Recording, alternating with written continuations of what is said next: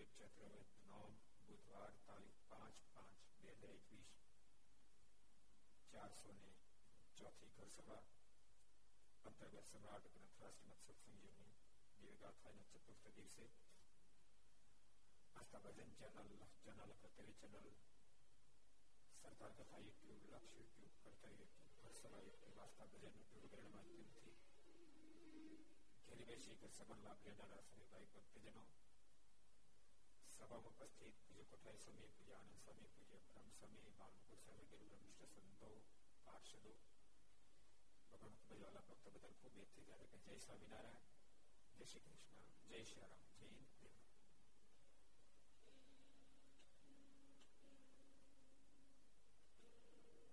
પવિત્ર જગન્નાથપુરીના આંગણે સુરત મુનિ પ્રતાપસિંહ મહારાજાને શ્રીમદ સત્સંગની દિવ્ય ગાથા સંભળાવી રહ્યા છે. રાવશે અનેક સ્થાનોમાં વિચાર કરતા કરતા ભગવાન શ્રી હરિ આ સરદારમાં વિરાજી રહ્યા છે.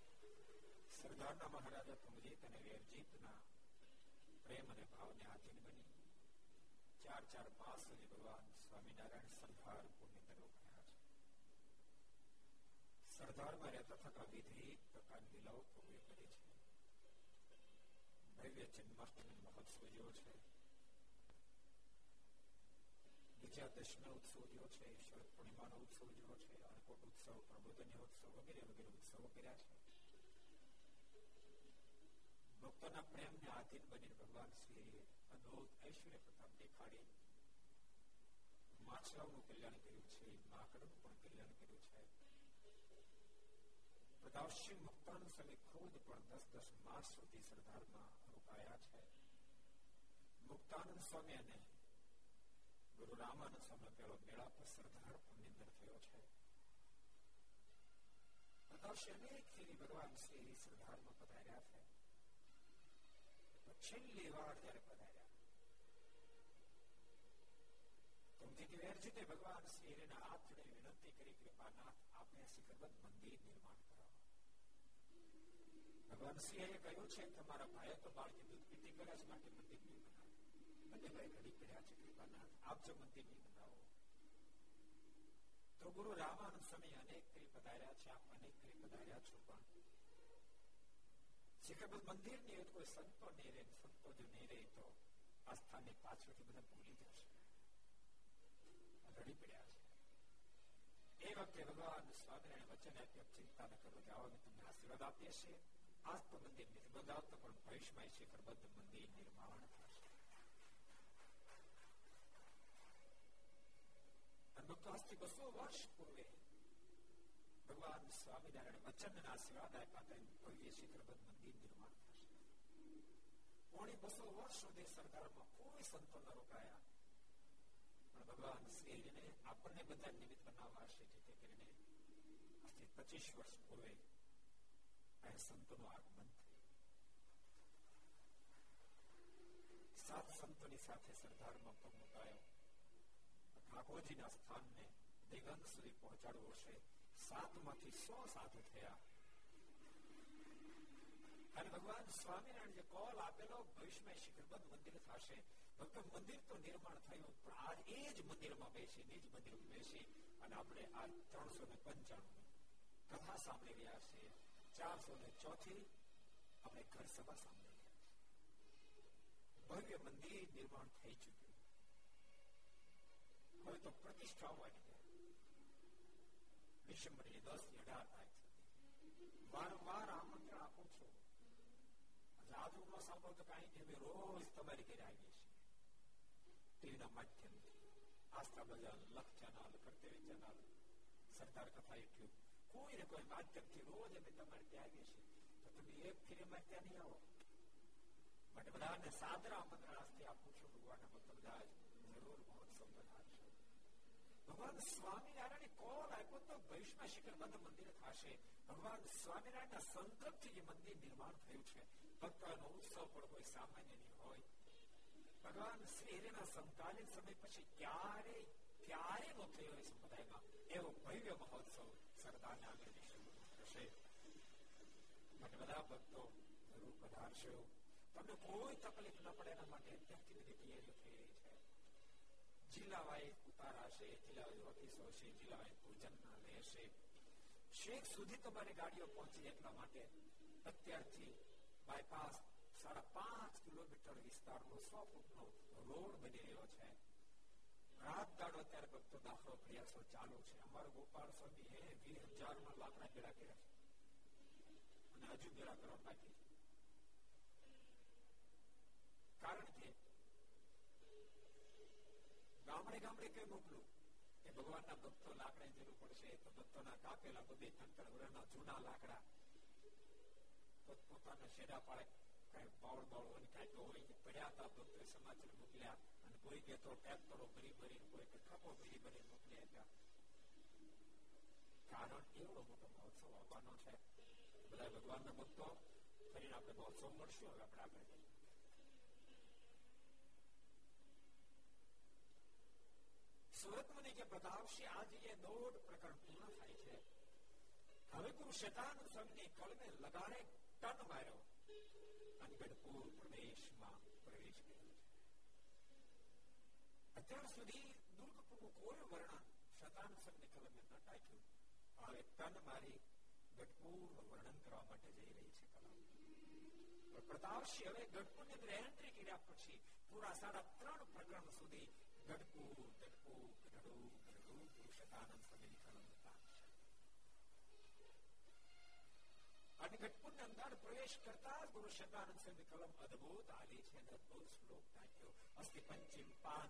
દેશ ની અંદર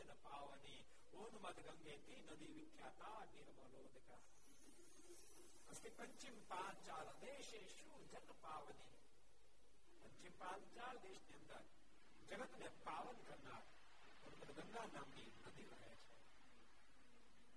અસ્તિ પંચિમ પાંચાલ દેશેષુ જન પાવની ઉન્મદ ગંગેતી નદી વિખ્યાતા નિર્મલ.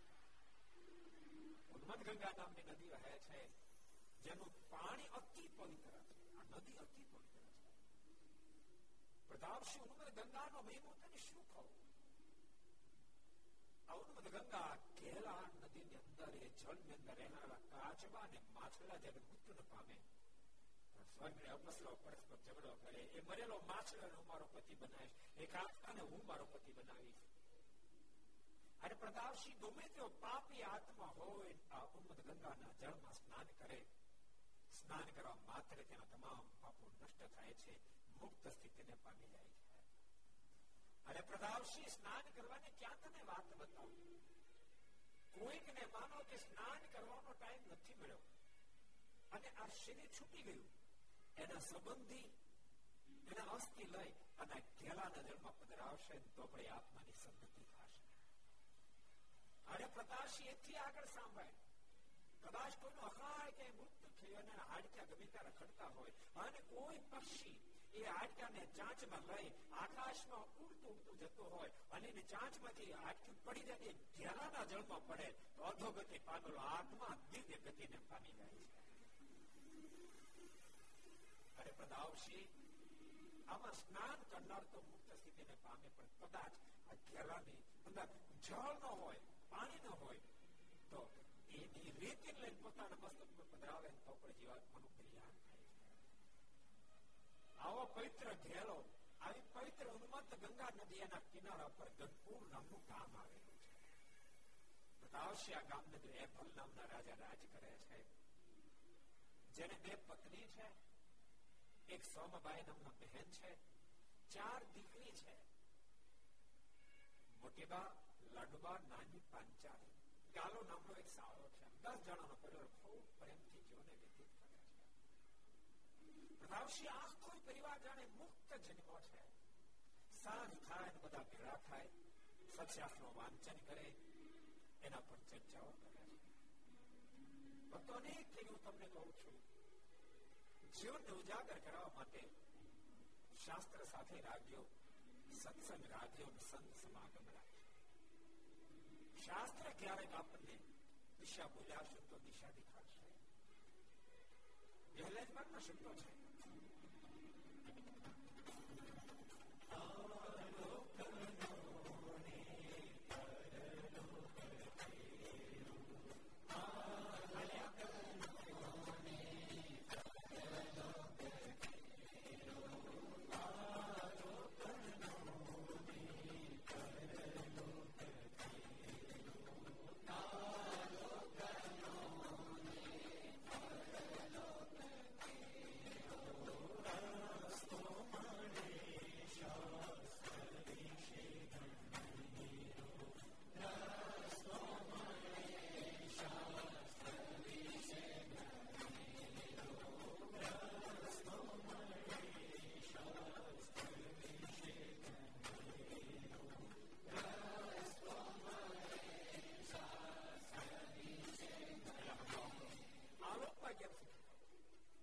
લોકને મૂક્યા પર સુખી કેમ થવું? બંને રસ્તાઓ શાસ્ત્ર બતાવે છે. એવું નહીં માનતા, શાસ્ત્ર માત્ર મર્યા પછીની વાતો બતાવે છે. મર્યા પછીની વાતો તો બતાવે, પણ જીવન જીવવાની બહુ વાતો શાસ્ત્રના માધ્યમથી આલોક અને પરલોક બંને સુધી જાય છે. એટલા માટે બંને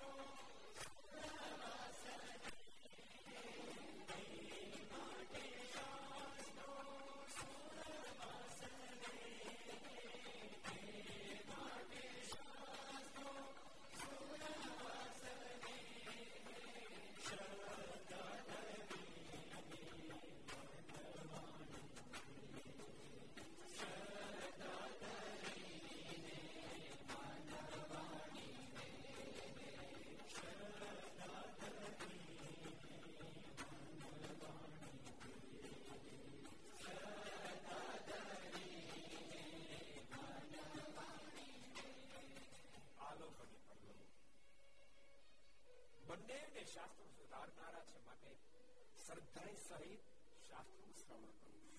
જો શ્રદ્ધા એના કોઈ વાત શક્ય ન બને. શ્રદ્ધાનુસાર અહીંયા પણ વિહાર શ્રદ્ધાની વાત બતાવે છે, પણ શ્રદ્ધાનુસાર પરમાત્મા બાબુ એમ લખ્યું શ્રોતા લક્ષ્મણ શ્રદ્ધા ભક્તિ સમાયુક્તા.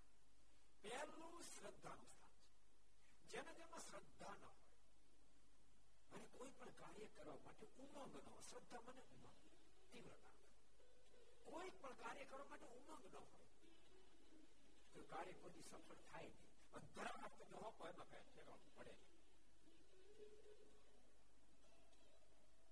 છોકરાને ભણવું જ ન હોય પણ બાપા પરાણે ટીંગા ટોળે કરી મૂક્યા, તેમાં કઈ ભણાય નહીં. મારે દસમા પરીક્ષા નથી આપી, નહીં તાર આપવી પડશે, માન નથી આપી તાર આપવી પડશે, આપે તો શું થાય? બોર્ડમાં નંબર લાવે, તીવ્રતા જોઈએ, વેગ જોઈએ. શ્રદ્ધા કાર્ય કરવા માટે ઉમંગ જોઈએ. ઉમંગ શ્રદ્ધા માટે બધા કરતા શ્રેષ્ઠ છે. ઉમંગથી અહોભાવથી કથામાં જે શ્રવણ કરે તો કથા લોક અને પરલોક બંનેને સુધારી નાખે. એ બોલ બાપનો આખો પરિવાર અતિ ઉમંગ વાળો છે, નિત્યનો ક્રમ છે. એમ કરતા એક દાડો એ બોલો આપણને સંકલ્પ કે આપણે ભાગવતજીની કથા બેસાડીએ.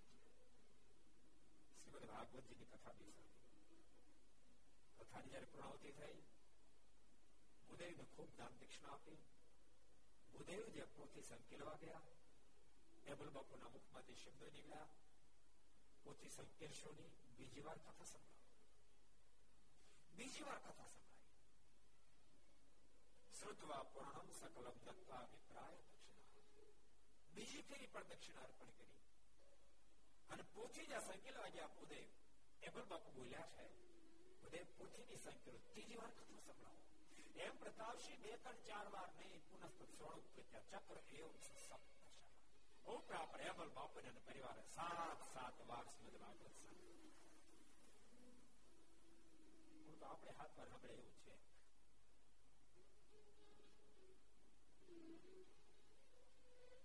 આપણે આ બીજી છે ને પંચાણું, હજી આપણે ચાર સાંભળીએ છીએ. કેટલી થઈ જાય? નવ્વાણું અને ચારસો ની સીધી પ્રતિષ્ઠા મહોત્સવ સાંભળી. ઉપરા પર સાત સાત વાર શ્રીમદ ભાગવત ને સાંભળ્યું.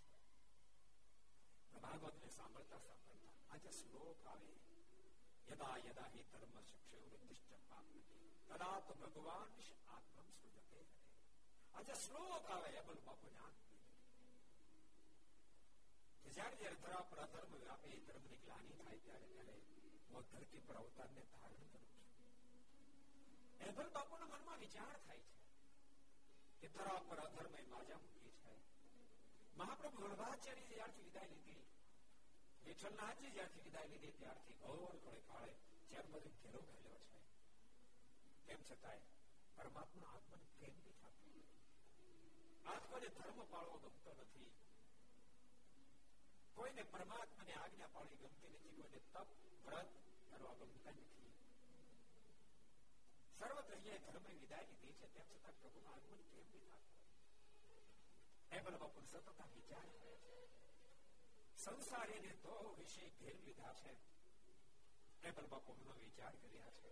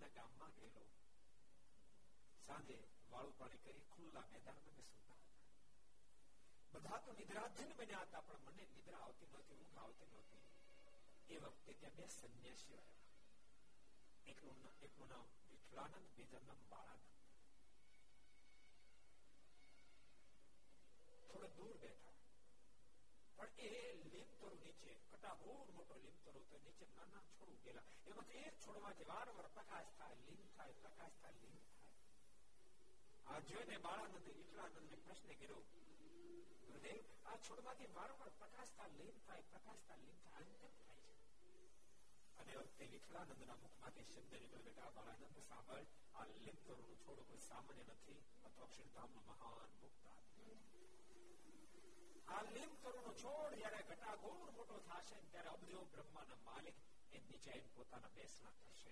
વર્ષો સુધી ધર્મ જ્ઞાન વૈરાગ ભક્તિની છોડો ઉછળશે. હજારો આત્માઓ ત્યાં જ્ઞાન પ્રાપ્ત કરી કરી પરમેશ્વરને પામી જશે. એવો મહાન આ લીમ કરુનો છોડ. ઓછા લોકોને ખબર છે, કહી દઉં, આ વિઠલાનંદ અને બાળાનંદ મૂળ બંને સરદાર ગામ. વિઠલાનંદ નું મૂળ નામ વિઠ્ઠલભાઈ હતું. આત્માનંદ સ્વામી ના શિષ્ય હતા. આત્માનંદ સ્વામી ત્રંબા ગામ આવેલા, ત્યાંથી સરદાર બનેલા. વિઠ્ઠલભાઈ બહુ નાની ઉંમરથી, અને બાળાનંદ એનો દીકરો હતો, એ સવા દોઢ મહિનો હતો અને એની માતુશ્રીનું મૃત્યુ થયું. આત્માનંદ સ્વામી આ ગામમાં વધાર્યા સરદાર. વિઠ્ઠલભાઈ નાના છોકરા તેડીને આત્માનંદ સ્વામી પાસે આવ્યા અને રડી પડ્યા. સ્વામીને કહે, સ્વામી, આ સવા દોઢ મહિનાનો છોકરો, આને કેમ મારે મોટો પડે? એની માતો મૃત્યુ પામી, આ રોજ ક્યાં દોડાવવા જાવ? અને ત્યારે આત્માનંદ સ્વામી એમ કીધું, વિઠ્ઠલ, એક કામ કરે, આજથી તું મને દોડાવવા. અને પણ સ્વામી, આપ મારી મુશ્કેલી કરો છો, હું તો પુરુષ છું.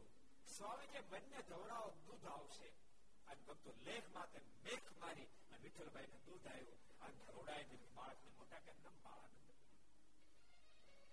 સુરત મને જે પ્રતાપસિંહ એબલ બાપુ કહી રહ્યા છે, એ સંત પુરુષના વચનમાં મને પૂરો ભરોસો બેસી ગયો. એ બંને સંપત્તિ ઉભા થતા ત્યારે પણ મધરાત્રે જાગ્રત બન્યો, પેલા છોડને ઉપાડ્યો, મારતે ઘોડે ગલપુર આવ્યો, આ દરબારગઢના મધ્ય ભાગમાં રોક્યો. એ છોડ ઘટાઘોર લીમ તરુ બની ચૂક્યો, તેમ છતાંય ભગવાન ન પધાર્યા. એ બંને સંન્યાસીના વચનમાં મને પૂર્ણ ભરોસો છે, એક ને એક દાડો જરૂર ભગવાન આવશે. પણ દુઃખ એ વાતનું છે, હવે મારી ઉંમર થઈ ગઈ છે, રખે ભગવાન પધારે એ પેલા મારો દેહ પડી જશે. તો બોલતા બોલતા એબલ બાપુ ન્યાયથી આસોડાની ધારાઓ ખાવા માંડે છે. એબલ બાપુ આ બાજુ ભગવાનના વિરામમાં રડી રહ્યા છે. એ જ વખતે સરદારથી નીકળેલા ખતવાંશી જતા તથા કાયાણી ગઢપુર ગામ વચ્ચે. મનમાં વિચાર થયો, સંધ્યા ઢળવાનો સમય થઈ ચુક્યો છે અને કાયાણી ખૂબ દૂર છે. એબલ બાપુ મારા મિત્ર છે, માટે રાત વસો અહીંયા રોકાતો જાઓ, સવારે અહીંથી વિદાય લઈશ. આ નિર્ધાર કરી ખતવાંશી મહારાજાએ એબલ બાપુના દરબાર ગંધેન્દ્ર પ્રવેશ કર્યો છે. આ બાજુ એબલ બાપુ ભગવાનના વિરામમાં રડી રહ્યા છે. ત્યાં ખટવાંશી નું આગમન થયું છે. ખટવાંશી ને આવેલા જોતા એની સાથે એબલ બાપુ એ પોતાના આંખો ના આંસુ પૂછી નાખ્યા છે. એક તો ઉભા થયા, પધારો પધારો ખટવાંશી પધારો. ખૂબ ભવ્ય મહેમાનગતિ કરી છે અને મહેમાનગતિ તો દરબાર બહુ ભવ્ય મહેમાનગતિ. તમે લોકો બહુ ન કર્યું, અમે તો બહુ દરબાર જ મહેમાનગતિ, કારણ કે થોડાકને છોડી દીધા હતા, આખી દુનિયાને મહેમાન કર્યા. તમે થોડાકને છોડ્યા જ નહીં ને, ગયા ત્યાં સુધી મૂક્યા નહીં. એટલે પાડોશી બોલાવતી એમ ખરેખર દરબાર નમન કરી બહુ ભૂલ્યો હોય. હમણાં આપણે પતરામણી વખતે છેલ્લે દરબારની ઘેર રસોઈ કરી આવ્યા, તમને ખબર છે. બહુ ભવ્ય મહેમાન ગતિ કરી છે.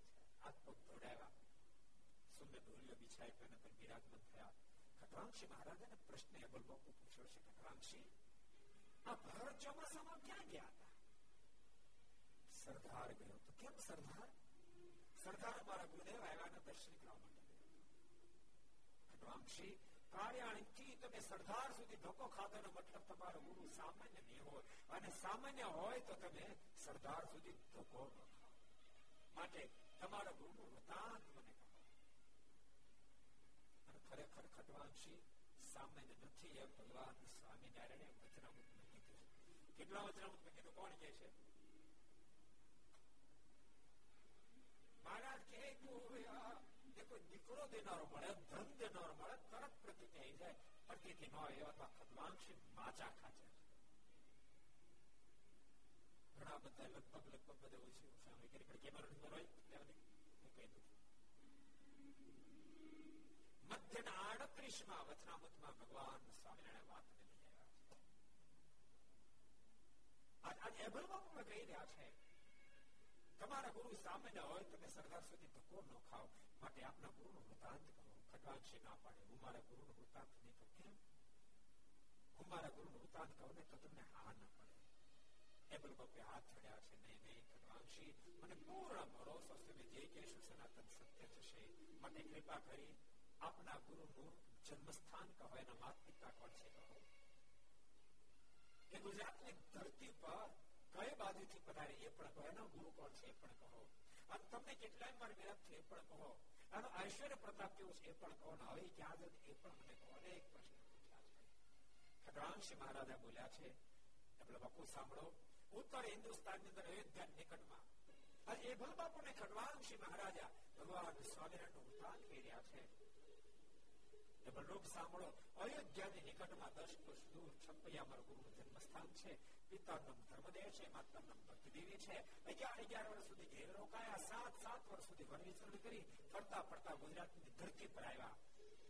લોજમાં મુક્તાનંદ સ્વામી સુખાનંદ સ્વામીનો મેળાપ થયો અને પીપલાને દીક્ષાને ગ્રહણ કરી જેતપુરમાં રાજા ધીરાજ બન્યા. અને મને પેલો મેળાપ માંગરોળમાં થયો હતો, બીજો મેળાપ માણાવદરમાં થયો, ત્રીજો મેળાપ મને સર્ધારમાં. તમે પૂછો છો ને ઐશ્વર્ય કેવું છે ને ઐશ્વર્ય ની શું વાત બતાવું. આજે હજારો લોકો અમારા ગુરુના તરફ ખેંચાઈ રહ્યા છે અને હજારો લોકોને વિના સાધને સમાધિઓ કરાવે છે. હજારો લોકોને એનો અંતકાળ આવે ત્યારે સ્વયં પોતે તેડવા માટે પધારે છે. હજારો લોકો પોતપોતાની ઇષ્ટ સુખના દર્શન કરાવે છે. અને સાંભળો, અમારા ગુરુ કોઈ સામાન્ય નથી, એના જળારિંદમાં સોળ ચિહ્ન છે. સામુદિક શાસ્ત્ર એમ કે આ ધરતી પર મહાપુરુષો પધારે, ભગવાન અવતાર પધારે, સ્વયં પુરુષોત્તમ નારાયણનું પણ આગમન થાય. મહાપુરુષ આવે ત્યારે જળારિંદમાં એક કે બે ચિહ્ન હોય. ભગવાન અવતાર, અંશ અવતાર, કલા અવતાર વગેરે આવે, એના જળારિંદમાં ચાર કે આઠ ચિહ્ન હોય. અને સ્વયં પુરુષોત્તમ નારાયણ પધારે, તેના જળારિંદમાં સોળ ચિહ્ન હોય. અમારા ગુરુ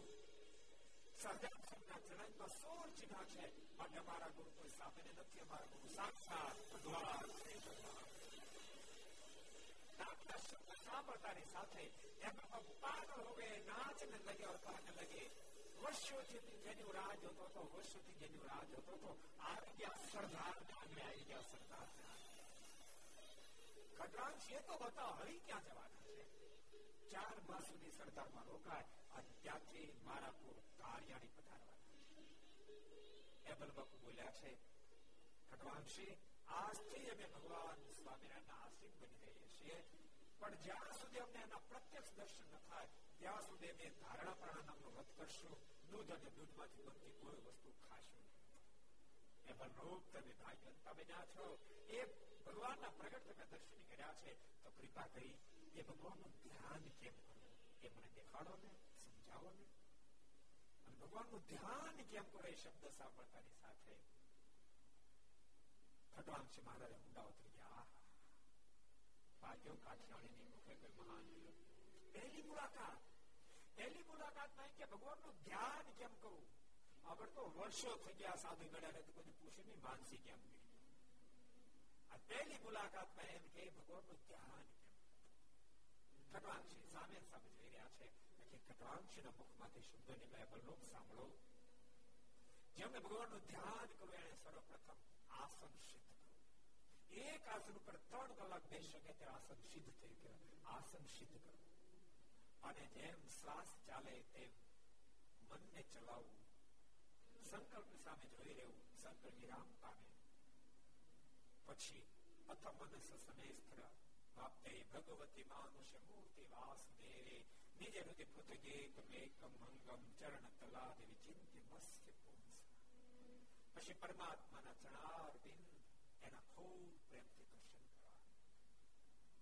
કરવા, કમળના પત્ર સમાન રક્ત ચણારના દર્શન કરવા. અને ચણારના દર્શન કરતા કરતા ધ્વજ કમલ યવાંકુશોદ્વ રેખા પ્રમુખ સુલક્ષણ લક્ષિતશ્ચ રમ્યે અતિશય મૃદુશ્ચયાવકાદે ચરણ તલે મનસા ચિંતને. એ ભગવાનના બંને ચરણને મળીને સોળ ચિહ્ન છે. જમણા ચરણની અંદર ઉદોરેખાની સાથે જવ, જાંબુ, વજ્ર, અંકુશ, કેતુ, પદ્મ, અષ્ટકોણ, સ્વસ્તિકના ચિહ્ન છે. ડાબા ચરણની અંદર ઉદોરેખાની સાથે કળશ, અર્ધચંદ્ર, વ્યોમ, ગુપ્ત, ધનુષ, એ પણ મીનના ચિહ્ન છે. એને ખૂબ પ્રેમથી એ પરમાત્માના જમણા પગના અંગૂઠાની બાલકોએ તિલ છે એમની રાખવો. અંગૂઠાની બાજુના આંગે અંગૂઠાની સાઈડમાં એક તિલ છે, ટચલે આંગેની બાલકોએ એક તિલ છે. જમણા પરના અંગૂઠા નખમાંથી રાતે રેખાનું ચિહ્ન છે, અંગૂઠા તેની બાજુના આંગળી તેના પર ચાંકડીના ઘસરણનું શામ ચિહ્ન છે, અંગૂઠાના આંગળી ઉપર જ્યાં જ્યાં કોમળ રોમના ચિહ્ન છે ને ખૂબ પ્રેમથી જ લખવા. એ ભગવાનના બે ચરણની બાજુની ઘૂંટીને તે નીચે આસનના ઘસરણના શામ ચિહ્ન છે. જમણા ચરણમાં ઘૂંટથી પાંચ સુપે તિલ છે, સાથે બાય એક ચિહ્ન છે. ડાબા પગને ઘૂંટેથી પાંચ તસરૂપ એક મોટો તિલ છે, એના પર બીજો નાનો તિલ છે, અને ગોઠણની બાયલી પર એક ચિહ્ન છે અને ખૂબ પ્રેમથી જ લખવું. પછી બાદ તો કેશ ઋષિને લજ્જાપૂર્ણ એવી સુંદર છે, અને બે પર એક ધોતીના ઘસરના શામ ચિહ્ન છે. ઉદરમાં ત્રિઓળે પડે છે, ગોળ અને ઊંડેવી જે નાભી તેને બે કોરે તિલ છે, જમણી કોરે કાંઠા ઉપર છે, ડાબી કોરે સહેજ છેટે છે, એમ ની લખવું. નાભીથી બે તસરૂપ આડા ત્રણ તિલની હાર છે, એક વચ્ચે છે ને બે નળીની બે કોરે છે. વચ્ચેનો જે તિલ તેથી બે તસ ઉપર બીજો તિલ છે, તેથી બે તસ ઉપર હૃદયમાં રોમે શિક્ષી દર્શનનું ચિહ્ન છે. છાતીમાં પાંચ તસરૂપ અર્ધચંદ્રાકાર જમણી પર વિશે છોડતું એવું મોટું ચિહ્ન છે, એના મધ્યભાગથી સેજ ડાબે જેમ તિલ છે, તેથી બે તસ ડાબે બાજુ બીજો તિલ છે, તેથી બે તસ ડાબે બાજુ ત્રીજો તિલ છે. બે સ્તરના પર છાપના ચિહ્ન છે ને રેખા. જમણી કુકમાં એક મોટો તીર છે, એના પર બીજો નાનો તીર છે. બે ભુજાના મૂળથી ત્રણ તસુ નીચે છાપના ચિહ્ન છે. જમણી ભુજાને બાલી ઉભેળે મોટા ચાર તિલની હાર છે, બાલી પર બીજા ચાર નાના તિલની હાર છે. બે હાથની કોણીઓ સાપ જેવી જણાય છે. જમણા હાથની કોણીથી નીચે અને કાંઠેથી ઉપર વચ્ચે બે તિલ છે. ટચલે આંગળીના મૂળથી અડધો ઇંચ ઉપર એક તિલ છે, એમની રખો. ડાબી કુકથી પર બગલથી નીચે ઉભા ચાર તિલની હાર છે, અને બાલી પર બીજા ચાર નાના તિલની હાર છે. બગલમાં ઉભા ત્રણ તિલની હાર છે. ડાબા હાથની કોણીથી બે તસ નીચે ઉપલે ભાગે એક તિલ છે, તેમની રખવું. ડાબા હાથના પોંચા પર એક તિલ છે. અંગૂઠાની બાજુના આંગળીને વચ્ચે નાંગળે તેની વચ્ચે એક તિલ છે. અંગૂઠાની બાજુના આંગળીને નખની બાયલી પર એક તિલ છે, તેમની રખવું. બે હાથની અથડી રક્તળા અતિશય રક્ત છે, એમાં શામ જેવી રેખાઓ જણાય છે. અંગૂઠાના આંગળે નખ અતિશય રક્ત તેજસ્વી છે, આગળના ભાગ તીક્ષ્ણ છે, તેમની રખવા. બે હાથના તળથી આઠ તસ ઉપર છાપના ચિહ્ન છે, એના દર્શન કરવા. ડોકથી ડાબી બાજુ બે તસ નીચે રોમી છે, તે તિલ છે, એ નીચે બીજો તિલ છે, નીચે ત્રીજો તિલ છે, એના દર્શન કરવા. ડોકથી જમણી કરે બે તસ નીચે એક તિલ છે, ખરપી પર એક તિલ છે. વાસણના મધ્ય ભાગમાં છે, જમણી કરે ચાર તિલ છે, એના ખૂબ ભાવથી દર્શન કરવા. ઘંટમાં જ્યાં ખાડો પડે તેમાં એક તિલ છે, એના પર બીજો તિલ છે, તે જીવ પર દાઢીથી નીચે ત્રીજો તિલ છે, એને પ્રેમથી નિરખવો. પ્રથમ નીચેની જમણી દાળ તેમાં શામ ચિહ્ન છે, જીહવા તે કમળના પત્ર સમાન રક્ત છે, અને ખૂબ પ્રેમથી દર્શન કરવા. ડાબા કાનની માહલી પર એક ચિહ્ન છે, જમણા કાનની બુટે પર એક તિલ છે, જમણા ગાલમાં એક મોટો તિલ છે, તે ઉપર આંખના ખૂણે સેજ નીચે નાનો તિલ છે, એના દર્શન કરવા. નાસિકા પર ઝીણા ઝીણા શરીરના ચાટા નાના નાના ચિહ્ન છે. બે આંખની ઉપલી પાપડ તેમાં ઝીણી રચલી પડ્યા છે. ચડતું ઉપર તેવું જે બાલ તેમાં તિલક આખા રેખાનું ચિહ્ન છે, તેથી જમણી કોરે કેસથી સેજ નીચે એક નાનું ચિહ્ન છે. તાળામાં એક મોટો તિલ છે, એની પાસે બીજો નાનો તિલ છે, એના દર્શન કરવા. શિખાની પાછલી બાજુ જમણી કોરે બાદ ત્રણ તિલ છે, એને ખૂબ પ્રેમથી રાખવા. આમ ભગવાનનું ધ્યાન કેમ કરીને વાતો કરતા કરતા ટેબલ બાપુને શરીરની શુદ્ધિ બોલાણે, ખટવાંશીને પણ શુદ્ધિ બોલાણે. પ્રતાપસિંહ સમય શાંતિ ભગવાનના ધ્યાનની વાતો કરવા બેઠા હતા. સમયનું અનુસંધાન ચૂકવાયું. સવારનું કુકુડો પડ્યો ત્યારે ખબર પડી સવાર.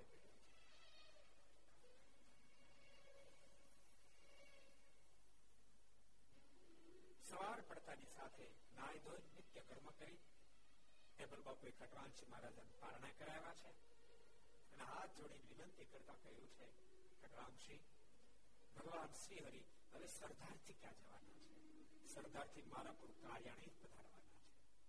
ફરી વાર હાથ જોડીને વિનંતી કરી છે, આપના પૂર્વ કાર્યાણીમાં ભગવાન પધારે ને ત્યારે આપ મને સંદેશો મોકલાવજો, હું જરૂર પરિવાર સાથે દર્શન કરવા આવીશ. અહીંયાથી સરદાર જાત પ્રત્યે દુશ્મનનો ઉપદ્રવ બહુ છે, માટે જઈ શકાય એવી પોઝિશન નથી, પણ કાર્યાણી જરૂર આવીશ. ખટવાંશી મહારાજે કહ્યું છે, તમારો દુશ્મન ઉપદ્રવ છે, દશાવતાર સ્તોત્રાર્પણનો પાઠ કરતો તમામ ઉપદ્રવ શમશે. આટલું કહીને ખટવાંશી મહારાજા કાર્યાણી પૂર્વ પધાર્યા છે. અને સુરત મુનિએ પ્રતાપસિંહ આ બાજુ ભગવાન શ્રીહરિ સરદારમાં ચાર મહિના પૂર્ણ કરી છેવટે અણકોટ પ્રબોધની મહોત્સવ કરી અને સરદારથી ભગવાન સ્વામિનારાયણ વિદાય લીધે છે. હજારો સંતો ભક્તોની સાથે કાર્યાણી પૂર્વ પધાર્યા છે. ખટવાંશી મહારાજાને પહેલેથી સમાચાર મોકલાવ્યા છે, અને ખટવાંશી ભવ્ય તૈયારી કરી છે. સુરત મુનિએ પ્રતાપસિંહ હજારો સંતો ભક્તોએ તમામ દેશ માટેની વ્યવસ્થા રહેવા માટેની બધી વ્યવસ્થા ઉભી કરી છે. ભગવાન શ્રીનું આગમન થતાની સાથે ખડવાંશના મનમાં એક વિચાર થયો, લાય મારા મિત્ર એબલ બાપુને સંદેશો મોકલો. પણ તો વિચાર થયો, નહીં નહીં ઉતાવળ ન કરાય, ઉતાવળ કરી ઉતાવળ કરીને હું જો સંદેશો મોકલાવીશ તો એબલ બાપુ એનો પરિવાર એનો ગાંડ આપણે એમને ઓળખું છું. કાલે સવારે આપણે પેલા અહીંયા પહોંચી ગયા છે અને એક વાર ભગવાન સ્વામિનારાયણ નો મેળાપ એબલ રૂપે થઈ જશે ને એબલ રૂપ નો મેળાપ ભગવાન સ્વામિનારાયણ થઈ જશે. પછી ભગવાન શ્રીને અહીંયા રહેવાની નહીં, ભગવાન શ્રીને રોકાશમ પણ નહીં, ભરપૂર જતા રહેશે. માટે સંદેશ મોકલવાનો ઉતાવળ ન કરાય, પેલા અહીંયા ભગવાન શ્રી રોકાયું વચન માગેલું સંદેશ અખિલ માર્ગ સુધી પાંચમ સુધી રોકાશું. ભગવાન સ્વામિનારાયણ વચન આપ્યું છે, વચન પ્રાપ્ત થયા પછી એબલ બાપુનો સંદેશો મળ્યો છે. સંદેશો મળતાની સાથે એબલ બાપુનો આખો પરિવાર કાર્યાલય પર બનાવ્યો છે. ભગવાન શ્રી વિશાળ સભામાં બેઠા હોય, એબલ બાપુ એના સારા ગાવા ઉગતા હોય, ચારે દીકરીઓ, બંને પત્નીઓ, બહેન બધા જ આવીને આવડે એવા ભગવાન સ્વામિનારાયણને દંડવત કરવા લાગ્યા છે. અને એબલ બાપુને દંડ કરતા જોતાની સાથે ખટવાંશી મહારાજે કહ્યું છે, કૃપાનાથ, આ મોટા ગુછાળા જે દંડ કરે ને એ ગઢપુરના દલિત એબલ બાપુ છે. કૃપાનાથ એની બાજુમાં જે દંડ કર્યા છે એના સાળા ગાલો છે, એની બાજુ નાનો બાળક દેખાનો પુત્ર ઉત્તમ છે. કૃપાનાથ, આ દૂર જે બે ઉભા એના પત્ની છે એની બાજુ ઉભેલા એમના બેન સોમાબાઈ છે, આ બાજુ ચાર ઉભી એની ચારે દીકરીઓ છે.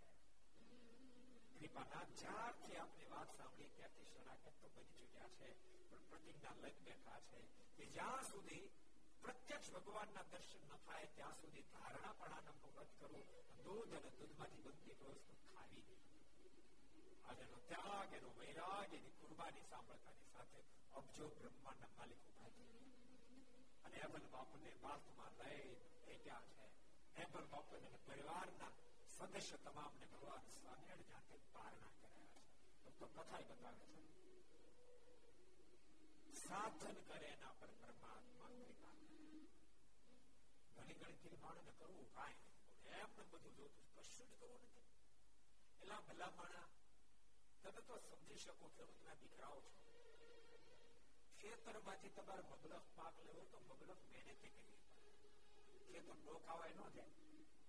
પણ પછી મગલખ પાક ને પેશે રાખે થાય કોઈ દોડો લઈએ, ત્રીસ ત્રીસ મણ મગફળી થાય પણ ઉનાળે હકમાં લીધા ઉનાળામાં એ દાણા ચા નાખ્યા આવે, પછી પાછા હળના ચા નાખે, પછી બધી ખાતર ભરે, વળે માટે કળી હાકે, વળી પાછું બીજાથી ખાતર ભરે, તેલનો દાખલો કરે.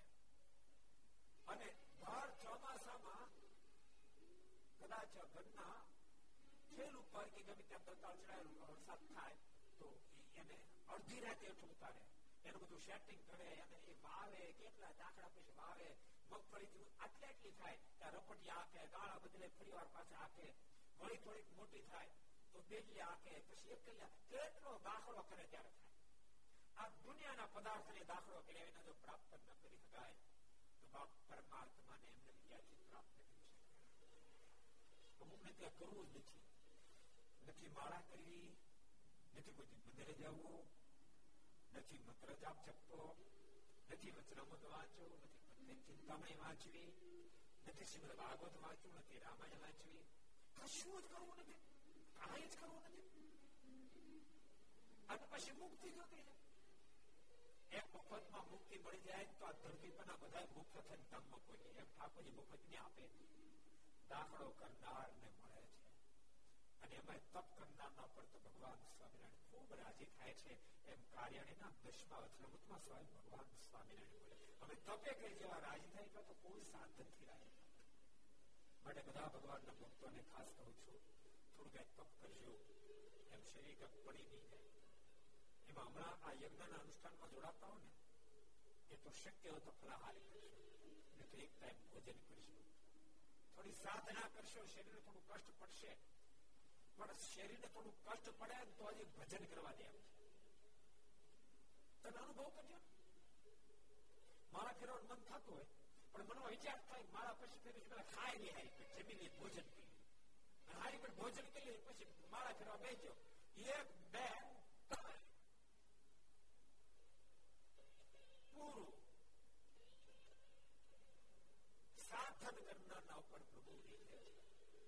સુનાખોને જે પ્રદાવશે ભલે બાપેના પરિવારના સદસ્યોના સાધન અને કુરબાની દોતા અબજો બ્રહ્માના માલિકી વિશે ખૂબ રાજી થયા.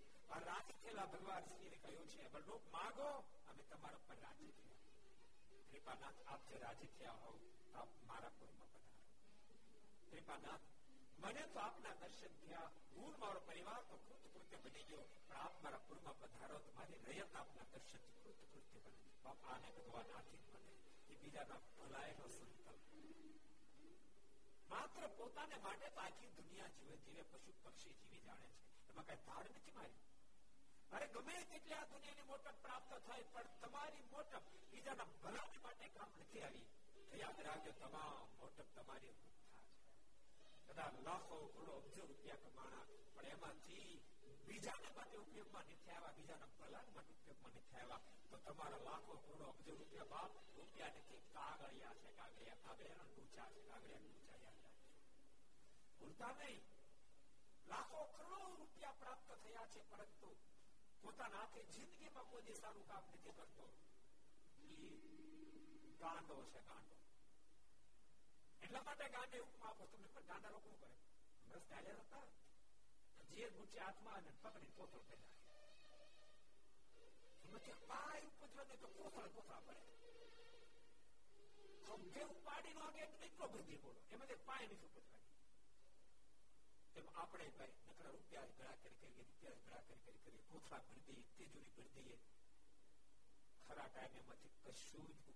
નથી, કશું જ ઉપજવાનું નથી. જે દાડે અંતકાળ આવશે ત્યારે એમાંથી કશું જ કામ નહીં. ઓલો બુદ્ધિ વિજ્ઞાન ગાંડો ના બુદ્ધિ વાળો ગાંડો માંથી લાદો થઈ બીજું ગાંડા હું તો છેમની સ્વયં ભગવાન સ્વામી પ્રથમના પચાસ માં વચનામૃતમાં કે અમે તેને ડાયો કુશાગ્ર બુદ્ધિ વાળો કહીએ છીએ મોક્ષને માટે જ જતા એ જ ડાયો એ જ બુદ્ધિ. એમલ બાપુ અદભુત બોલ્યા, કૃપાનાથ માલિક આપ જો રાજી થયો આપણી પાસે એ માગો, માલિક આપ મારે ગઢપુર પધારો, મારી રેતના આપના દર્શન થાય, મારી રેત ભાગ્યવંતી બની જાય. ભગવાન સ્વામિનારાયણ બોલ્યા છે, બનો એ તો તમે આમંત્રણ મળતું તોય તમારે ત્યાં આવવાના હતા, બીજું કઈક માગો એ તમે આવવાના છીએ. અને તે બલબાપુએ અદભુત માંગણી કરી છે, કૃપાનાથ આપ જે રાજી થતા આપની પાસે એ માગું છું, માલિક આપના આ કમર સમાન મુખારની અંદર મારો મન રૂપી ભમરો અખંડ ગુંજાની કરી રાખે એવી આપ મારા પર કૃપા કરી મને વચન આપો. કૃપાનાથ આપના આ ચંદ્ર સમાન મુખારની અંદર ચક્રરૂપી મારી આંખ અખંડ રમણ કરે રાખે, કૃપાનાથ મને વાર આપો. એ બલબાપુના પરિવારે જયારે માંગણી કરીને ભગવાન સ્વામિનારાયણ રાજી થયા. સાબાય સાબાય સાબાય ઓ તને માગ કાઢી, તને માગ કાઢી તો ભૂલતાની ભક્તો ક્યારેય વ્યક્તિ સાધનાઓ કરી જાય પણ માગવામાં થપ થઈ જાય. જે બધા ભાગવતનો ચોથો સ્કંદ એમ કે ધ્રુજે દેવી સાધના પાંચ મહિનામાં તો પ્રભુને રીઝવી દીધા, પ્રભુ રાજી થયા. માગ માગ માગ ધ્રુવ આજ તો માગે આપું, પોતાને પાંચ મહિના પ્રભુને રાજી કરી શક્યા. સાધનામાં ધ્રુવ શ્રેષ્ઠ સાબિત થયા પણ માગવામાં ધ્રુવજી ફેલ થયા. આપ રાજી થયા મને એવડું રાજ મળો, મારા રાજ્યનું બધું રાજ ન મળે. ભગવાન કે ધ્રુવ તો માગવામાં થાપ ખાઈ, બીજું કાંઈક માગ ને આપો તો આજ આપો. ભગવાને ત્રણ ત્રણ વાર ના પાડી, ધ્રુવ બીજું માગ બીજું માગ બીજું માગ. ધ્રુવજીએ એને એ જ માંગણી ચાલુ રાખી. આખી ભગવાન બોલ્યા તથાસ્તુ, પણ તથાસ્તુ પ્રભુ ત્યાંથી અદૃશ્ય થયા છે. ત્યારે ધ્રુવજીને ખબર પડી ને માગવામાં થાપ ખાધી. બોલતા નહીં, માગતા તો એને આવડે જ્યારે સત્સંગ કર્યો હોય. માગતા તો બાપ પ્રેમ સખી પ્રેમાનંદ સ્વામિનારાયણ ભગવાન સ્વામિનારાયણ કે માગો પ્રેમ સખી અમે તમારા ઉપર રાજી થયા છીએ. ત્યારે પ્રેમ સખી પ્રેમાનંદ સ્વામીના મુખમાંથી શબ્દ નીકળે, હે કૃપાનાથ તમારી મૂર્તિ વિના મારા નાથ રે બીજું મને આવશો. તમારી મૂર્તિ વિના મારા નાથ રે બીજું મને આવશો. તમારી મૂર્તિ વિના મારા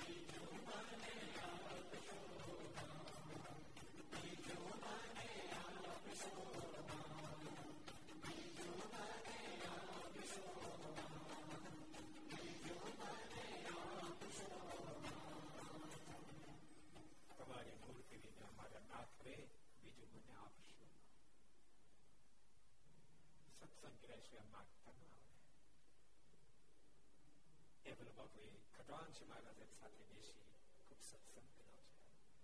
સાત સાત વાર શ્રીમદ ભાગવતનું શ્રવણ કર્યું છે, જેથી કરીને બહુ માગણી કૃપાનાથ બસ આપમાં મારું મન આખા. મહારાજ બહુ રાજી થયા છે. વચન આપ્યું છે કે અમે તમારે ત્યાં મેં વસંત પંચમી સુધી રહેવાનું વચન આપ્યું, પૂર્ણ કરી જરૂર તમારે ત્યાં પધારશું. અને એબલ બાપુનો આખો પરિવાર ત્યાં જ રોકાયો છે. અને કાર્યાણીમાં ભગવાન સ્વામિનારાયણ અદભુત તાવ ભરાવડેલું છે.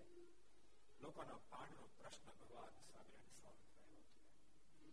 અને કાર્યાણી રહેતા થતા વિષ્ણુયાગ, રુદ્રયાગ વગેરે મોટા મોટા યજ્ઞો મહારાજે કરાવ્યા છે. આમાંથી કાર્યાણી કેટલા જણા જેવું ચાલ કરો તો સો ટકા લોકો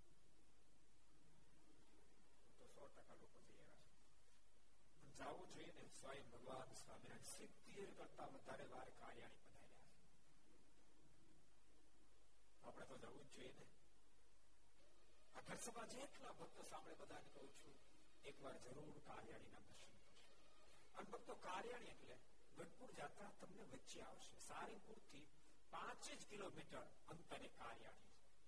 માટે અવશ્ય મેં ભગવાનના ભક્તો કાર્યાણી જજો. કાર્યાણી બધા જબરજસ્ત શિખર મંદિર છે. એ સાથે સાથે અક્ષય ઓરડી, જ્યાં મહારાજ આ ધરતી પર આવવાનો હેતુ સદગુરુ ગોપાલ સ્વામી કીધો હતો, ભગવાન સ્વામિનારાયણ બાર બાર વચનામૃતો જ્યાં બનાવ્યા એ દરબાર ગઢના પણ દર્શન આજ કાર્યાણીમાં થાય છે. માટે અવશ્ય બે ભગવાનના ભક્તો કાર્યાણીના દર્શન કરશો. મહારાજ ખૂબ રાજી થશે. બહુ લીલાઓ મહારાજે કાર્યાણી કરી છે. સુરત મને કે પ્રદાવશે દાડો ભગવાન શ્રી વિશાળ સભાની અંદર પ્રસ્તાવ મૂક્યો. મહારાજ કે અમારે જેટલા અમીર અમીર ભક્તો બધા પેલે પહેલા જેટલા અમીર હતા બધા પેલા એના મનમાં વિચાર થયો મહારાજ કા પુરસ્કાર આપવાના છે. પછી મહારાજ બહુ સરસ વાત કરી. મહારાજ એ ભક્તજનો, મેં તમને જે નિર્ણય આપી છે માત્ર તમારા પોતાના સુખ માટે નથી આપી. તમને પ્રાપ્ત થયેલી અમીરાઈમાંથી તમે સારા સારા કાર્યો કરશો. એ ભગવાન સ્વામિનારાયણ સ્પષ્ટ બોલ્યા છે. રોડ રસ્તા કરાવજો, વાવ કુવા ગળાવડાવજો, યજ્ઞ આગાથી કરાવડાવજો, મંદિર વગેરે નિર્માણ કરાવજો, કોઈ ગરીબને આંખોના આંસુ વહેંચો, કોઈની આંતરડી થાશે. મહારાજ કે તોય માનશો તમે અમે આપેલા નિરાયને સાથ. અને ભગવાનના ભક્તોને એટલા સભા આપણે જેટલા સત્સંગની કારણે બધા ઠાકોર જે તમને સંપત્તિ આપી હોય એ સંપત્તિનો તમારા હાથે સર્વે કરી રાખજો, કરી રાખજો. એવું નથી કે તમે અહીં આપો કઈ આપો, જ્યાં તમારું મન માને કે આપજો પણ આપજો, જ્યાં તમારું દિલ ઠરે ને આપજો પણ આપજો. અને બોલતા નહીં. તમે આપ્યા પછી ભિખારી નહીં. દર્શી મહેતાના શબ્દ જોઈએ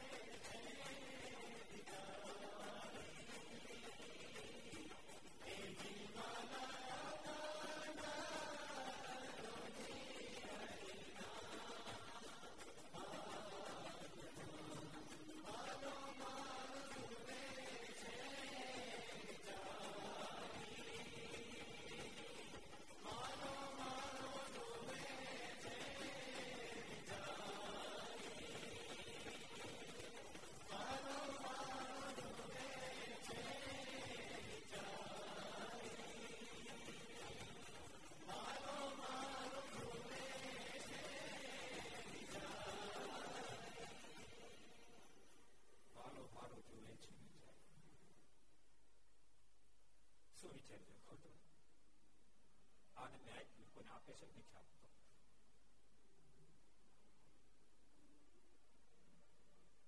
બધું ઠાકોરનું છે, ઠાકોરજી પાસે બધું છે. આપણે શું દેખાય નથી પણ તેને આપી જીવન ધન્ય બનાવવાનો મોકો ઠાકોરજીને આપે. અવશ્ય મેં પોતાનાથી આપતા રહેજો, આપતા રહેજો.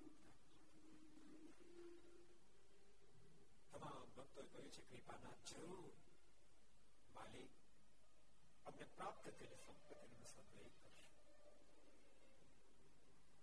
રંગદેવના આખ્યાનથી મહારાજ અદભુત રીતે દાતારીની વાતો બતાવી છે. આખી માર્ચ સુધી એકાદશી દિવસ આવતાની સાથે ભગવાન શ્રીએ કહ્યું છે અમરનો અમે ગઢપુર આવવા માટે તૈયારી કરીએ છીએ, કરો આપ તૈયારી. ટેબલ બોક્સને કાલવને આગળથી મોકલી દીધો છે અને સન અઢારસો એકસઠ ના માર્ચ એકાદશી દિવસે ભગવાન શ્રી કાળિયાણીથી ગઢપુર જવાનું તૈયાર કર્યું છે. સુરત મને કે પ્રતાપસિંહ ગાલો આગળ પહોંચી ગયો છે, જેને કારણે આખું ગઢપુર શણગાર્યું છે.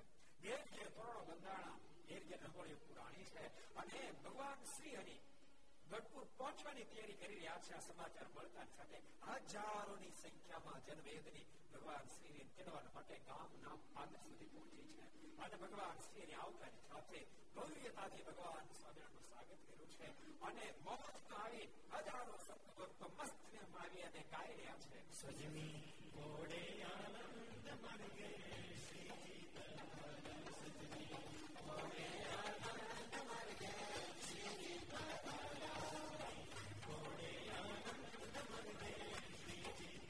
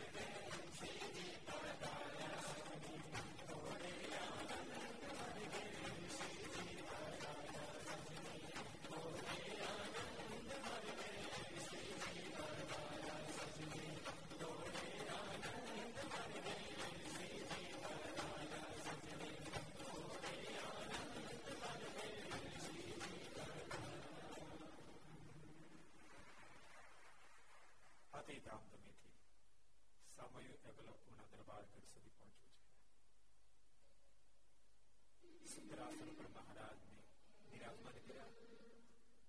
ટેબલ બાપુ મહારાજને આરતી ઉતારી, મારું પૂજન કરી બે હાથ જોડે ઉતારી, આજે કૃપા ના આ સુધી પરનું ગામ મારું હતું, આ સર્વ સંપત્તિ મારી, તે પરિવાર મારો હતો, પણ માલિક આજથી આગળ પૂરું ગામ, આ સર્વ સંપત્તિ, આ પરિવારનું હું બધા આપને કૃષ્ણ.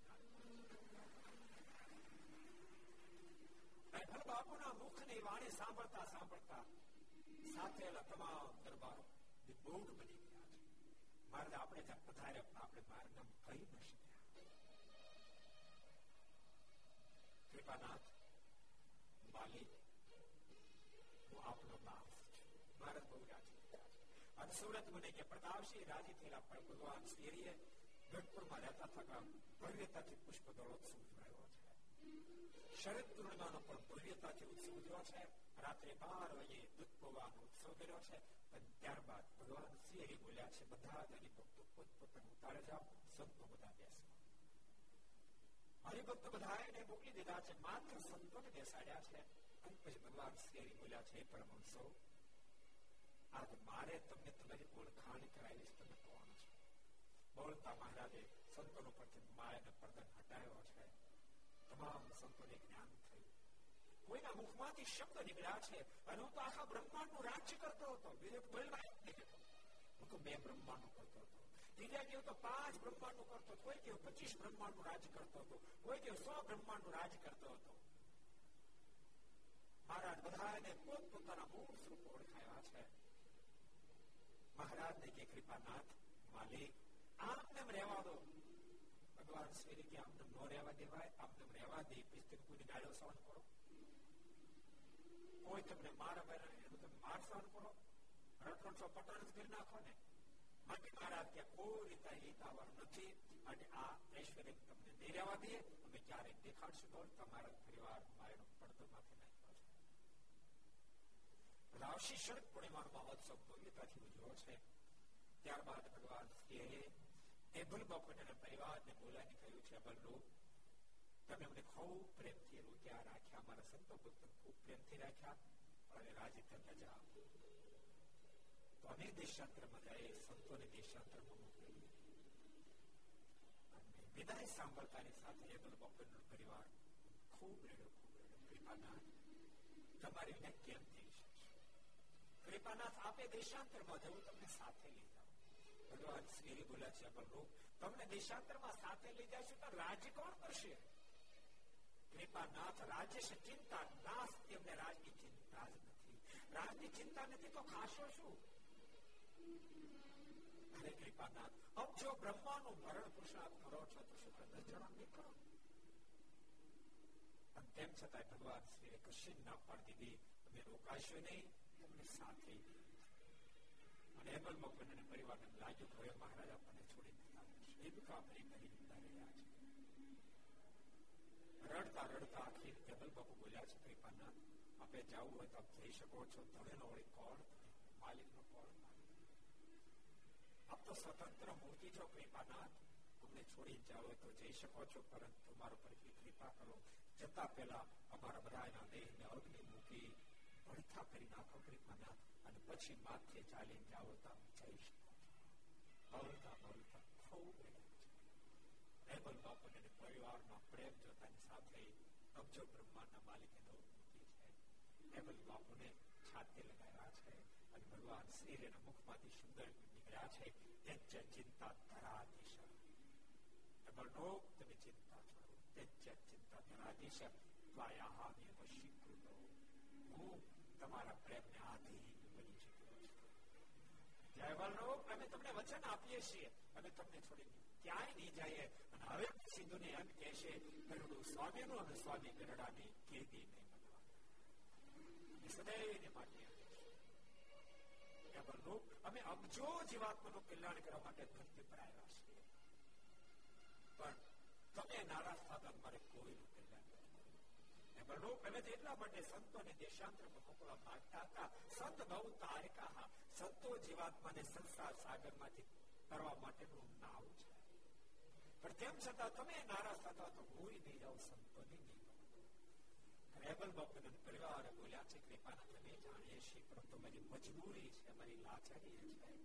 કૃપાનાથ છે માછલું જળ વિના જીવી ન શકે, એમ અમે આપ વિના જીવી શકીએ પોઝિશન નથી.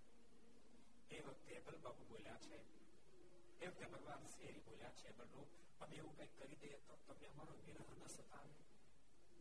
કૃપાનાથ શું કરી દેશું? ભગવાન શ્રી બોલ્યા, અમે તમારા દરબાર ઘરની અંદર વાસુદેવ નારાયણની સ્થાપના કરી.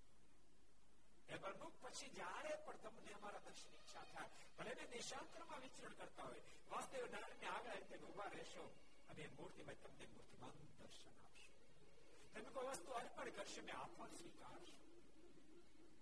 તમે કઈ પ્રશ્ન પૂછશો તો મૂર્તિમાંથી પ્રગટ થઈને જવાબ આપશો. આટલા શબ્દ સાંભળતાની સાથે અબલ બાપુ બોલ્યા છે, કૃપાનાથ આપની એ વાતને હું જરૂર સ્વીકારીશ, પણ કૃપાનાથ મારી એક શરત છે, શરતને જો આપ સ્વીકારો તો આપની શરત મને મંજૂર છે. ભગવાન સ્વામિનારાયણ બોલ્યા છે, બોલો અબલરૂપ તમારી શું શરત? કૃપાનાથ મારી એ શરત છે કે વાસુદેવ નારાયણની સ્થાપના કર્યા પછી આપ અને સંતો દેશાંતરમાં ગમે ત્યાં વિચરણ કરવા જાઓ મને વાંધો નહીં, પણ કૃપાનાથ ગમે ત્યાં વિચરણ કરવા જાઓ પણ ફરી ફરીને પાછું ગરડા આવવાનું. કૃપાના જ્યાં જાઓ ત્યાં મહેમાન થઈ જવાનું અને ઘર ધણી પણ તો ગઢપુરમાં રાખવાનું. કૃપાના આ વાત જો આપને મંજૂર હોય, આ શરત જો આપને મંજૂર હોય તો કૃપાનાથ આપની શરત મને મંજૂર છે. અને એ જ વખતે ભગવાન શ્રી બોલ્યા, જ્યાં બોલો તમારી શરત અમને મંજૂર છે, અમે દેશાંતરમાં ગમે ત્યાં વિતરણ કરતા હશું, ફરી ફરી પાસે ગઢપુર રાખો. સુરત મને કે પ્રતાપસિંહ અબલ બાપુને પરિવાર ખૂબ રાજી થયો છે. આખિર ભગવાન શ્રી હરિએ વાસુદેવ નારાયણની સ્થાપના કરી અને વાસુદેવ નારાયણની સ્થાપના કરી ભવ્ય ઉત્સવ કર્યા બાદ ભગવાન શ્રી હરિએ સંતો તમામને પોતાની પાસે બોલાવ્યા છે. વિશાળ સભામાં ભગવાન શ્રી હરિ બોલ્યા છે, હે પરમહંસો સાંભળો, મારી તમને આજ્ઞા છે, તમે દેશાંતરમાં વિચરણ કરો છો, પણ સંતો જતા પહેલા મારા શબ્દો તમે સાંભળજો. તમે જયારે દેશાંતરમાં ફરવા જશો, તમારું ઉજ્જવળ જીવન જોતાની સાથે હજારો મોક્ષ તમારી પાસે ખેંચાવા મળશે અને ખૂબ સમાજ તમારી પાસે ખેંચાશે. ત્યારે દેશીલા લોકો ભયંકર તમારી માથે ઉતરવો પડશે. પણ સંતો તમે તમારી સામે લાવી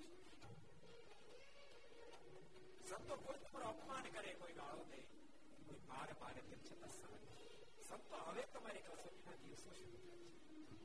અદભુત બોલ્યા.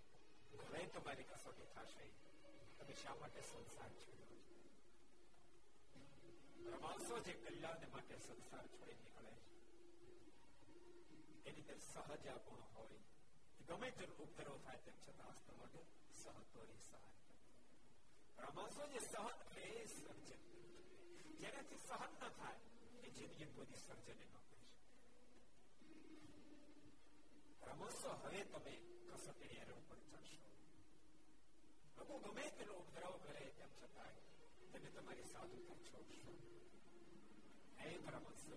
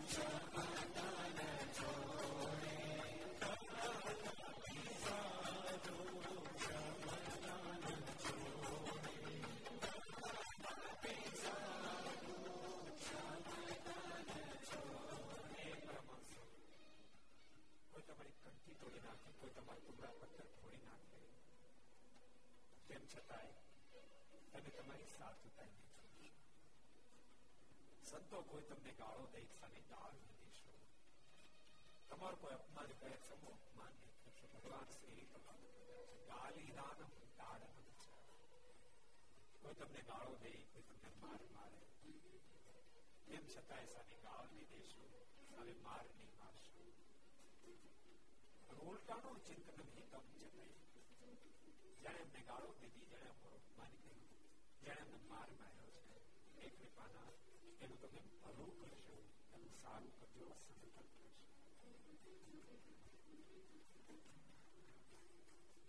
નથી મફતમાં પડતા એના મૂળ ભોગવવા પડતા. સાધુ અને સાધુ પણ નથી મફતમાં મળતા, બાપ એના મૂળ ચૂકવવા પડતા. માત્ર વસ્ત્ર ધારણ કરવાથી સાધુ નથી જવાતું. દુનિયાના માન અપમાન ગમે જેટલું ખરાબ કરે તેમ છતાં ખરાબ થયો સંકલ્પ. કોઈનું ખરાબ કરવાનો ત્યારે સંકલ્પ ન કરે એમ સાધુ છે. હે પરમહંસો, તમે સહન કરશો.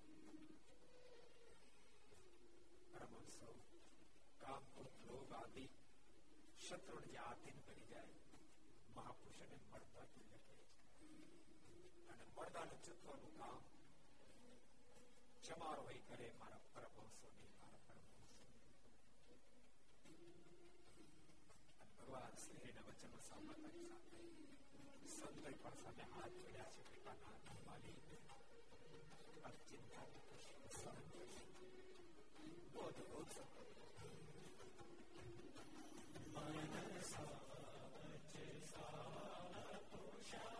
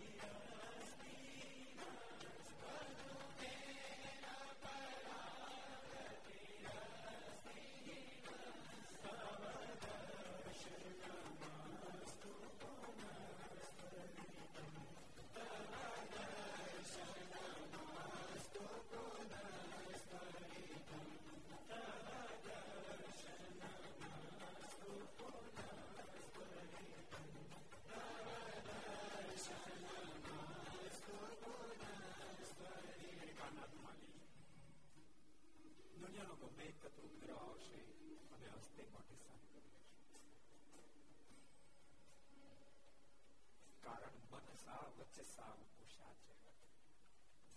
આ દેહ જ માત્ર આપનાર પણ અમને લઈને સાથે મન અને જીવને આપને કુરબાન કરી છે.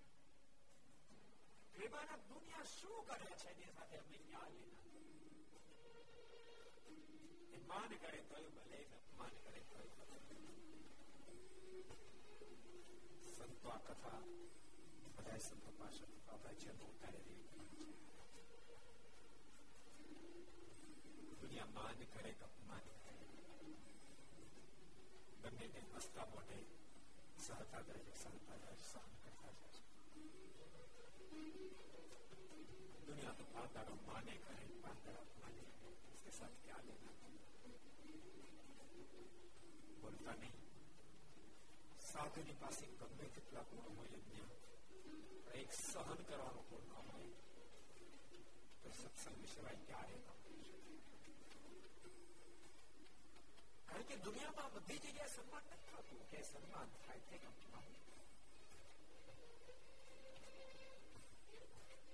મળતા નહીં. એકલા સન્માનની અપેક્ષા રહેવા મળશે તો કોઈને સત્સંગનું કાર્ય નહીં કરી શકાય. એક સન્માન થશે એટલે અપમાન પણ થવું જ જોઈએ. સાથે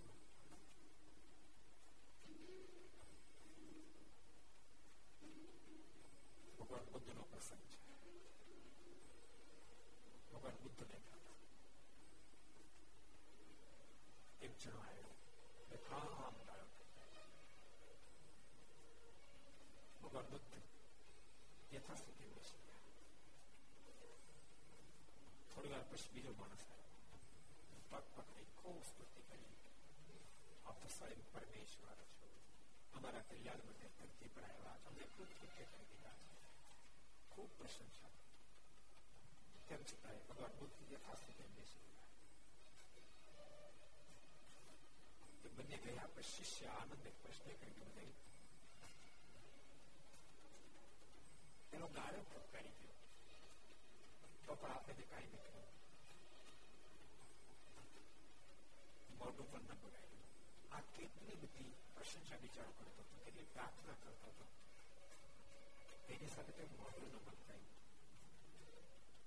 ભગવાન પોતાના મોઢા બધા દૂધ ઉત્તર ગયા, હિસાબ ચૂકતો થયો. એક સન્માન કરી ગયો, એક અપમાન કરી ગયો, હિસાબ ચૂકતો થયો.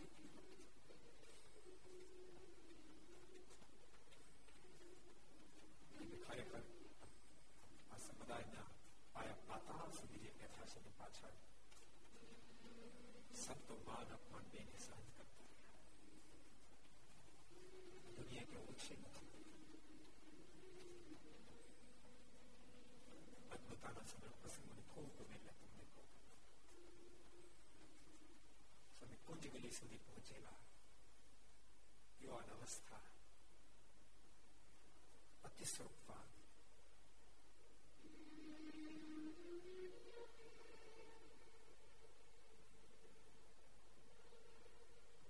રાજા પોતાની પૂરી પ્રણાવતી સ્વામી તેથી ગયા. રસ્તામાં રાજગુરુ મળી ગયા, પોતાની બબ્બી કન્યા પ્રણાવતી ત્યાંથી ભાગ્યા. ભાગતા કરતા ગુજરાતની ધરતી પર સ્વામી અગિયાર અગિયાર વાસ થયેલા. વડતાલની બાજુમાં ગાંડા ગામ, પેટમાં ભૂખ ખૂબ લાગી હતી, બળતરા થતી હતી, ભૂખ સહનમાંથી થતી. સ્વામીના મનમાં વિચાર છે, લાયલા ગામમાં જાઓ, કંઈ ભિક્ષા મુક્તિ મળશે. નિર્ધાર કરીને સ્વામી ગામની અંદર પ્રવેશ્યા તો કોઈ દેશીલો પટેલ સામે ગયો. સ્વામીને ખૂબ માર્યા, ખૂબ લોહા હશે. સ્વામી શુદ્ધિ થોડી વાર સ્વામી શુદ્ધિ ગામમાંથી બહાર નીકળ્યા. શરીર પર ખૂબ માર પડ્યો, પેટમાં અગિયાર અગિયાર દિવસનો ઉપવાસ આગ લાગે છે. એક કોઠાનું ઝાડ છે, મનમાંથી બધી બે કોઠા પાડી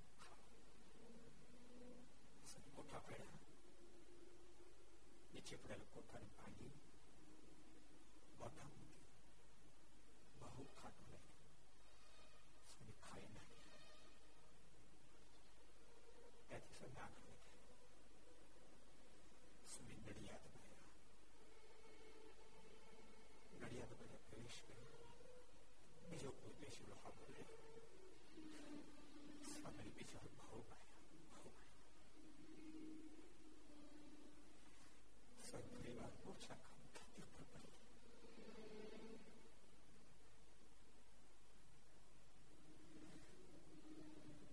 સ્વામીજી પાસા સહન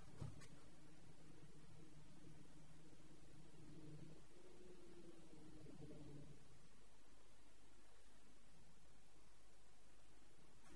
ભગવાન બન્યા છે.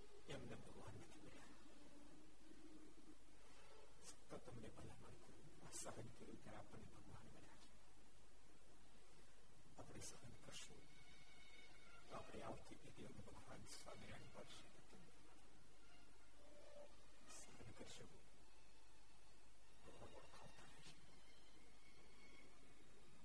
સંતો ભગવાન સ્વામિનારાયણ આગળ બોલી રહ્યા છે કૃપાના ભલે ગમે તેમ કરશે પ્રેમથી અમારે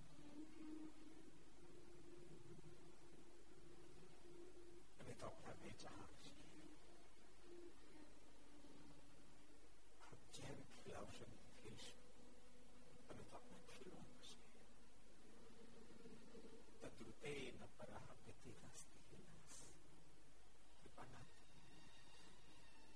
આપણે રાજી કરવા એ જ અમારી ગતિ છે.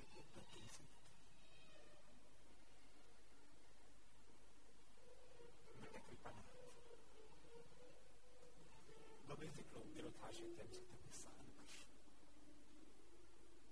કરશો, તમારા પર મહેરબાની કરશો, કૃપા કરશો. અમે બધું સહન કરી શકશું કૃપાના, વિરહ અમારેથી સહન માટે અમારા પર મહેરબાની કરશો.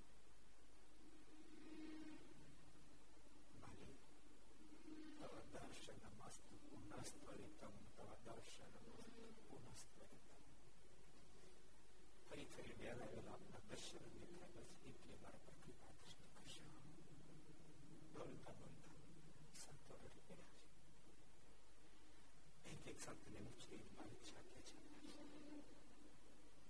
પરમહંસો ચિંતા ન કરો, હું તમને ફરી ફરી પાછું બોલાવી દઈશ. ખૂબ વાત્સલ્ય ભાવથી ભગવાન શ્રીએ સંતન વિદાય આપી છે. સુરત બની કે પ્રતાપશ્રી તમામ સંતો પોતપોતાના દોડીઓ ખપી નાખી ભગવાન શ્રીને આજ્ઞાથી ગામડે ગામ ખુલ્લો પડ્યા છે. સ્વયં અબજો બ્રહ્માંડ માલિકા સંતો રાવમાંથી રાધા ભાવ સુધી આવ્યા છે. મારે ત્યાં ઉભાર્યા છે. વારંવાર દંડ પ્રણામ કરી સંતો ત્યાંથી વિદાય કરી. જતા જતા વારંવાર પાછું વાળે જોતા જાય, પાછું વાળે જોતા જાય, બહારના દર્શન કરતા જાય. બહારને છોડી જવું ગમતું નથી, પણ બહારને આંખ નથી જઈ રહ્યા છે. જ્યાં સુધી બહાર દેખાય ત્યાં સુધી પાછું વાળે જોતા ગયા.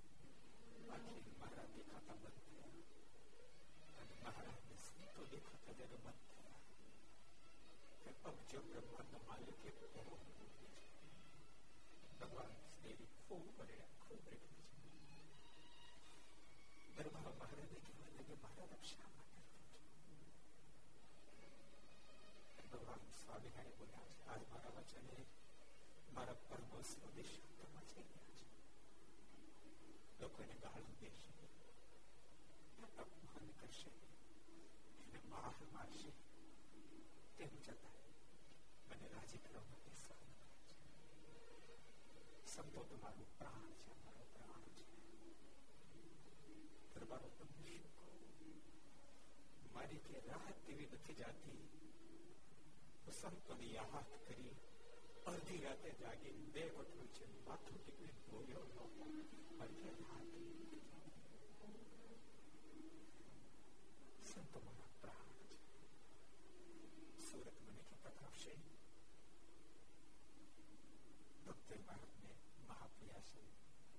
સાંત્વના આપે છે, સંતોને સાંત્વના વિતરણ કરવાનું હોય છે. સંતોને પવિત્ર જીવન થયું. હજારો મનુષ્ય જે ગામમાં જાય, જે પ્રાંતમાં જાય, એ ગામને મુશ્કેલી, પ્રાંતને મુશ્કેલી, હજારો મનુષ્ય ભગવાન સામે શરણાગતમાં આવ્યા છે. હજારો લોકો વૈષ્ણવો કુટેવો કુલક્ષણમાંથી બહાર નીકળવા પણ વૈષ્ણવ લોકો આ સહન નથી કરી શકતા. ભગવાન ભક્તો જિંદગીમાં પૂરતા મહાપુરુષો ધરતી પ્રાણી બહુ દાખલાઓ કર્યા છે. ભગવાન ઓળખાવા માટે, મોક્ષને ભગવાન સુધી પહોંચાડવા માટે એની સામે ઉપદ્રવ બહુ સારી લોકોને ખૂબ સારી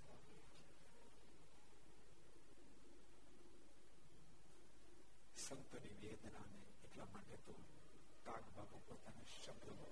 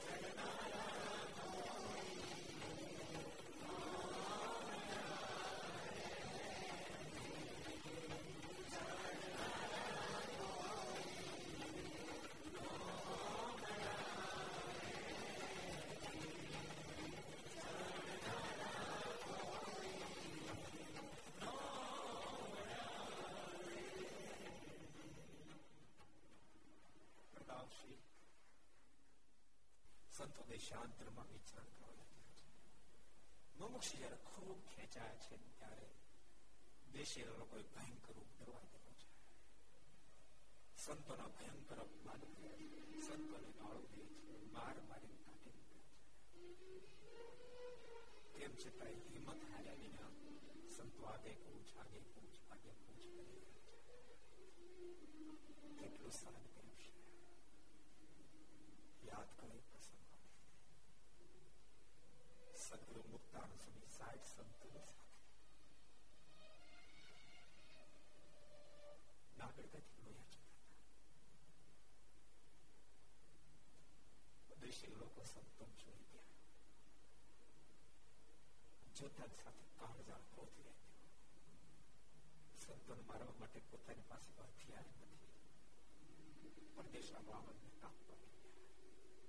કાપવાનો અવાજ સદગુરુ મુક્તાનંદ સ્વામીને કાને સંભળાયો. સાહેબ પાછું વળી જોયું, પરદેશના બાવળના ફોટા કપાઈ ગયા છે.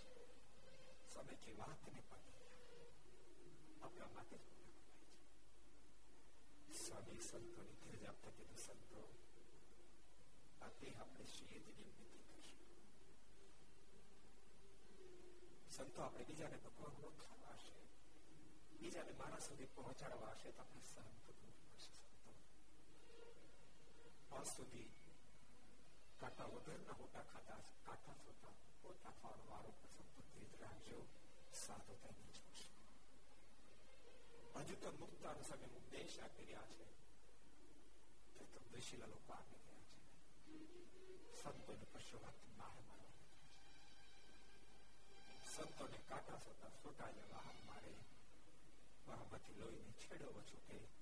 સંતોના મુખમાંથી સ્વામિનારાયણ સ્વામી સ્વામિનારાયણ શબ્દ લોહાર શબ્દ લોયા ગામ નજીક આવી ગયું. દેશે લોકો પાછા વળી ગયા છે.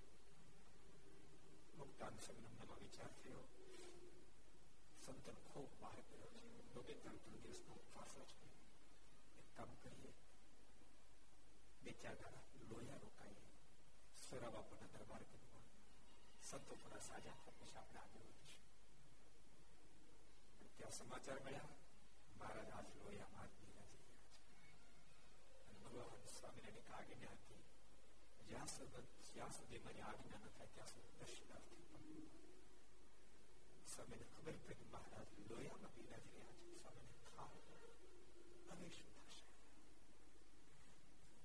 મારીની આજ્ઞા વિના મારના દર્શન કરવા લોયા જવાય નહીં. લોયા ન જાઓ. સંતોને શરીર પર બધા બહાર બેઠા છે, રખે જો કોઈ આશરો નહીં મળે તો બે ચાર સંતોના બે મળી જશે. શું ખબર પડે તો વિચાર થયો, મારે બે પત્ર લખો. પત્ર લખ્યો છે કૃપાનંદ હાલને મારું થાય, સંતોને આપના દર્શન ખૂબ ઈચ્છા. આપ ચાવીને આપો દર્શન કરવા માટે. મારા તરફથી પરમિશન મળી. પરમિશન મળતાની સાથે મુક્તાનું સમી સંતો કીધું છે, સંતો ધીરજ રાખશો. મોટા પાણીના કુંડા પહેર્યા છે, મતદાને બોલી સંતોના શરીરે લોહી જવી દીધું. આને પૂછું છે આજ્ઞા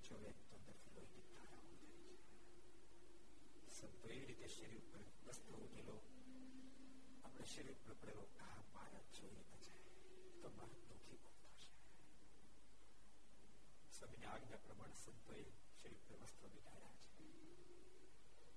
સાઠ સાઠ સંતોની સાથે મુક્તાનંદ લોયામાં સુરતના ચંદ્રબાર ગઢવાયા છે. મારા સભા ભરી બેઠા છે. બહારને સંતો દંડ કરવા લાગ્યા છે, પણ કેટલાક સંતો દંડ થઈ નથી. દંડ કરવું થવા જાય ઊભું થવાતું નથી. મહારાજે મુક્તાનંદ સ્વામી સંતો કોઈ સંતો કેમ છો, બધા કુશળતો છો,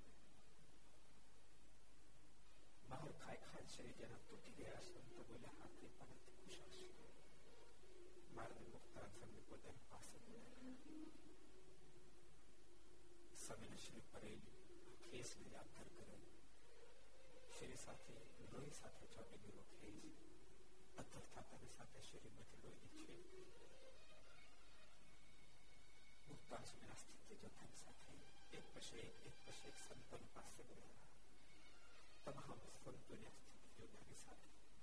અક્ષો પ્રમાણના ભાગે તારો બહાર કર્યો મારા ગાય સંતો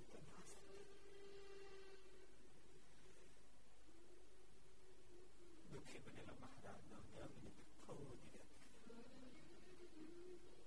નક્કી કરી નાખ્યું પણ માનું પાલન કરી નાખ્યું મારા મુખમાંથી ત્રાણ નીકળી ક્યાં છે મહારાજ સંતો પામી ગયા મહારાજ આપણા સૃષ્ટિનું ધનોત્સવ પણ કરી સંતો દરબાર કરવા લાગે કૃપાના એક પણ શબ્દ આગળ બોલો તો આપને મારા સૌગંધ છે કૃપાનાથ અવિનાથ સમાજ ન સમજી શકે માલી આપ જો હૃદયમાં થશો લાખો જેવા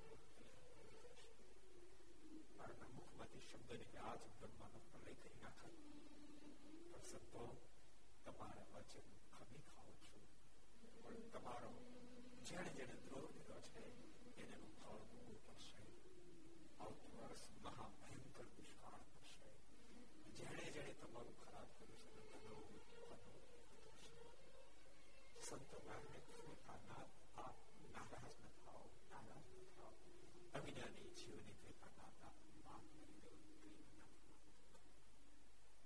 આજના સાથ